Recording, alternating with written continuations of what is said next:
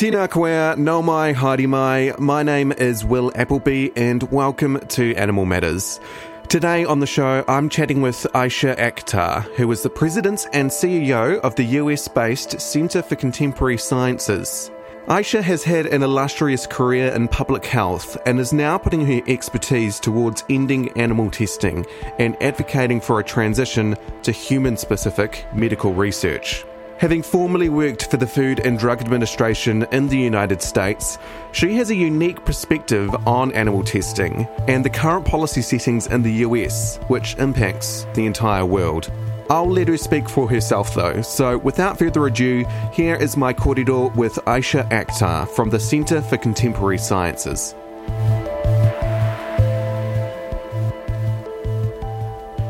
Thank you so much for, for joining me today. Um, I'm really looking forward to discussing with you this topic. Thank you so much, Will, for having me. Uh, so, just to begin with, what what's your background and what led you to the work that you're you're currently doing? Sure. So, um, my professional background is that I'm a neurologist and a public health specialist. I've um, worked in governmental agency for a long part of my career. I was at the Food and Drug Administration, which is the U.S. agency that regulates drug um, development and vaccine development. So I was there for 10 years. Then I moved on to be the deputy director of the U.S. Army's traumatic brain injury program. And I was a commander in the public health services. Uh, it's one of our uniform services. We're, we're sort of like the public health arm of the military. We're not technically military, but think of it that way. Where we go out for public health emergencies.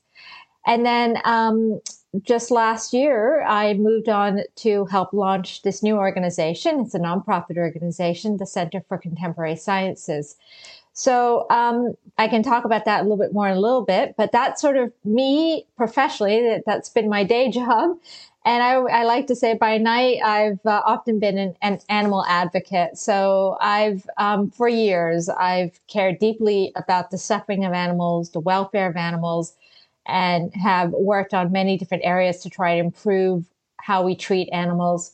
Um, so I, have been using my medical uh, skills um, to really showcase how how um, the better we treat animals, the more respectful we are of animals, the more it actually benefits our, our us. It, the more it benefits human well-being and human health.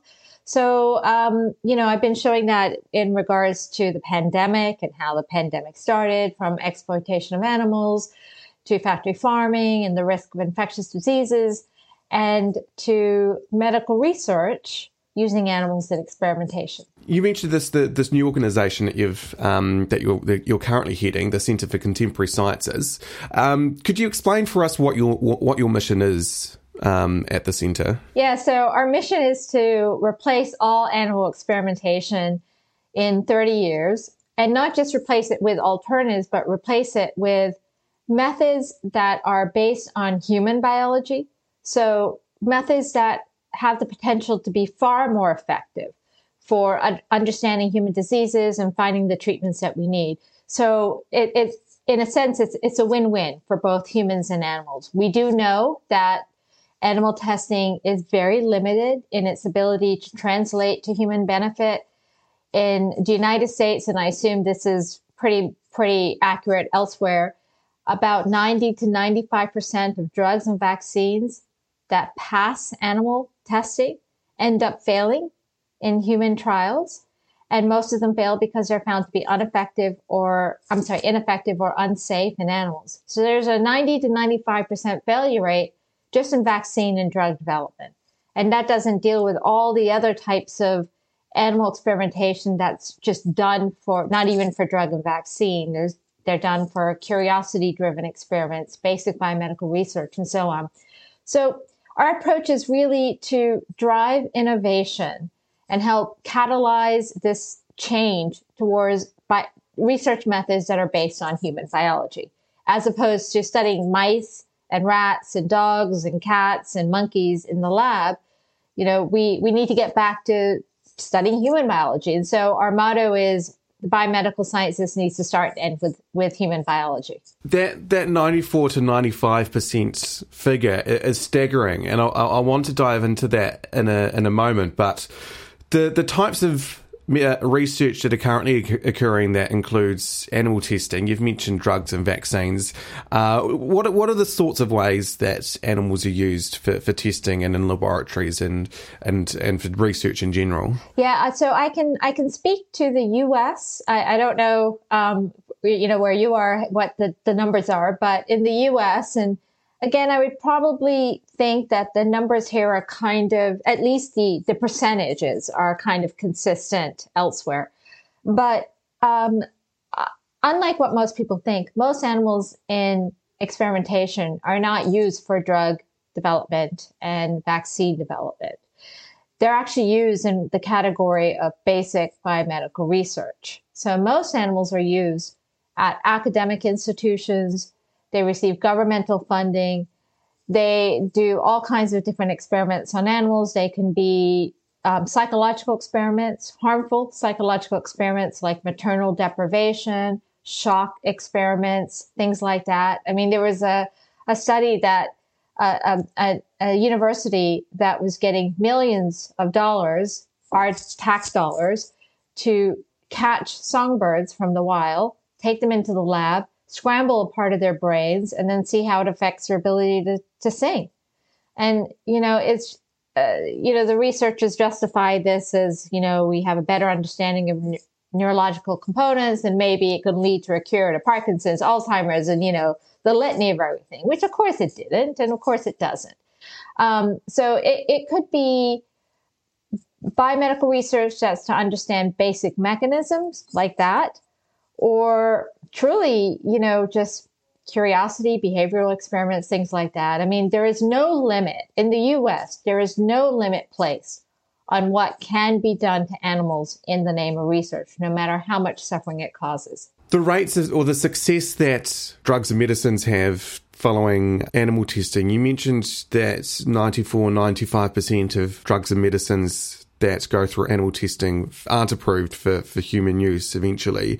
With numbers so high, why why do they continue with the, the policy of animal testing? Like, um, from a almost a pragmatic point of view, you know, most I think reasonable people would go, well, if 94 to 95% of these drugs and medicines aren't being approved for human use, then obviously animal testing isn't working. Why do you think that it's still continuing and why it's still, you know, a policy that um, animal trials still have to occur? I know it's, it's quite staggering, right? I mean, you know, think of what other industry in the world accepts that kind of failure rate.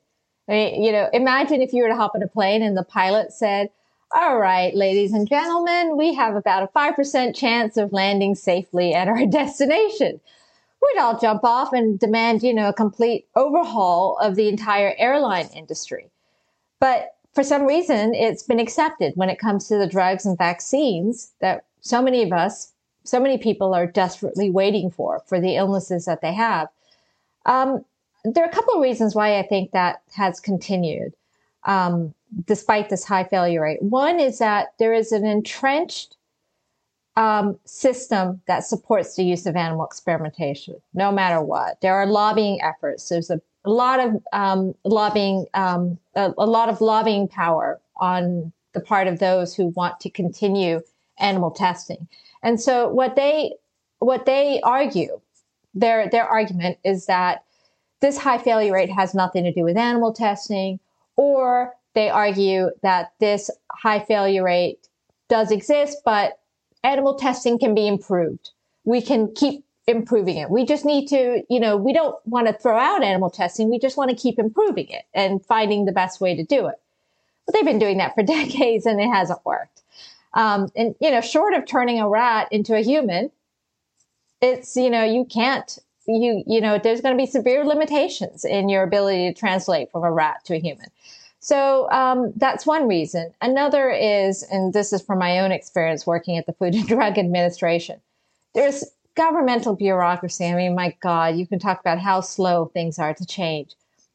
internally, there were discussions when I was at the Food and Drug Administration about how we know animal testing isn't always very reliable, isn't always very predictive, but then they're so reluctant to make any change.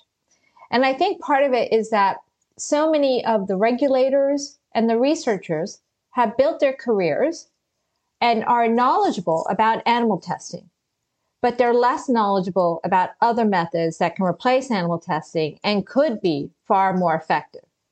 So because of that, they're comfortable with animal testing. It's what they know. It's what they've done. It's what they've been reviewing for decades. And so there's a, you know, it, it's almost out of habit that they continue to ask for it. What are the other sorts of methods that could be available or, or are in development um, that could replace animal testing? Yeah, so there's um, some one of the best new techniques that's been garnering a lot of enthusiasm is called chip techniques or human organs on a chip or the human body on a chip. Basically, this is a technology in which you distill a human organ onto into its microcomponents. You distill it onto a microchip. Um, so it recreates the structure and function of an actual human organ, a, a full human organ to a large degree. And um, the human body in a chip is where you have multiple human organs, the lung, the kidneys, you know, liver, um, um, um, the brain, there's a mini brain on a chip, the heart, and so on. And you connect them and you create a human body on a chip. And you can really get down to the nitty gritty and look at the subtle nuances of molecular biology and how diseases manifest and how uh, treatments may work or if there are uh, potential side effects and safety issues with treatments. Now, this is just one type, and this is, um, you know, this is, um, there are other types of methods. There's 3D printing of human organs or, or called mini human organs, organoids in that are being um, grown in the lab now to study human diseases the, the thing I want to make clear is that, um, you know, no one of these testing methods is perfect and they, they continue to need refinement and improve, improvement without a doubt. And no one testing method is going to give us all the answers we need. It's going to take a combination of many different methods. But the, the potential benefit of these methods, again, is that they're based on human biology. These are human cells. These are human tissues. And we are, we know now, without a doubt, that you know the the the biology of a rat, of a dog, of a cat, of a monkey does not um, does not effectively replicate or um, even predict the biology in humans. And so that's why there's such great potential in these methods. And the human organs on a chip, I don't think we had even heard of it 20 years ago. Um, no one ever even thought of that. So who knows what new great breakthrough there is. But the problem is, is that governmental funding um, largely prioritizes animal testing versus prioritizing funding into the development and the use of these other testing methods. And unless government is willing to put their money into these new testing methods to continue to improve them and to continue to foster innovation, we're ne- we're never going to get to the point that we need to get to fully replace animal testing and protect our health. What will it take to to completely transition to animal testing? Um, obviously, there's a an entrenched view, especially at the Food and Drug Administration. But more, even more broader than that, you've mentioned some of the alternatives, um, like organs on a chip. Um, are some of these things ready to be used in labs now, or is there still some development that needs to be needs to occur? No, they they can definitely be used now, without a doubt. The problem is, is they're not being used to their fullest by any means, and Part of that is because of the lack of training and education on the part of scientists and researchers into how to use these techniques. There um, is a um, there's been a, as I said, a lack of governmental funding, which the funding into these techniques also can in, include training and training of their scientists or researchers in these new techniques. So they're they're ready to be used. They are being used, but they can be improved upon like any any method, they they can continue to be improved upon, and they will if we put our money there. So really, I guess it's a, matter of uh, of funding and that I guess perhaps courage as well to you know embark on these sorts of trials and, instead of using animal testing methods. Is there a role for policymakers here? Like, does there need to be a change in policy and regulation or even in, in legislation to really make this happen? Yeah. So um, in in the U.S., definitely. I, again, I don't know exactly how things work there in New Zealand. I'll, I don't know if the regulatory agencies require animal testing for new drugs and vaccines like they do in the US. But in the US, with very, very rare exception, the Food and Drug Administration requires any new drug or vaccine to be tested on at least two different species before they can proceed to clinical trials. And despite the ridiculous high failure rate, despite the fact that animal tests are not predictive of human results, but that requirement is still there. So there is a need for policy change. And actually, there is a, a, a bill that was introduced recently here in the US to change the language in a sense, FDA's language. So right now, FDA, you know, so if you look at medical research, you have preclinical research, which means in this case before human research, and then clinical research, which means human research. So at the preclinical stage, that includes animal testing. So the bill is trying to change the language to just a small degree to change animal testing to non-clinical research, meaning that it's trying to open the doors for FDA to um, consider the best research method possible when they ask for um, uh, the, the when they ask for the applications from drug and vaccine developers. So basically, it's saying that they don't have to, you don't have to just focus on animal testing. There are other methods, and this gives you a way to ask for other methods in place of animal testing. It's a small change in language, but it could have a profound impact, at least in getting the FDA to start considering other methods as uh, instead of animal testing. To play devil's advocate a little bit, um, obviously we're having you know vaccines being rolled out across the world at the moment for, for the COVID nineteen pandemic. What would you say to people who might be concerned about um, removing animals from the lab, who um, are then being expected to to take drugs and medicine? What would you say to, to, to those people who might have anxieties around moving away from the so called you know tried and trusted, even though yeah, we both know it's ineffective. But you know, people have a perception of animal testing and, and think it works. Um, what would you say say to those? So, because animal testing was used in the process, does not mean that animal testing was necessary in the process. And yeah, they are used in the process. That's because that's a default. That's what um, the you know the Biomedical Research Institution knows to do and and continues to do. But um, on average, each in the US, it takes about 17 years for a vaccine to be developed and to be approved. 17 years. That's the fastest vaccine approval rate ever in the US was took 4 years. So what we see now with the pandemic is definitely unprecedented. We've never seen a vaccine approved in a year or less than a year ever. Um, so this is new, but in large part, this happened because there was a global effort to develop vaccines. I mean, huge amounts of resources went into this, right? That doesn't happen on a regular basis.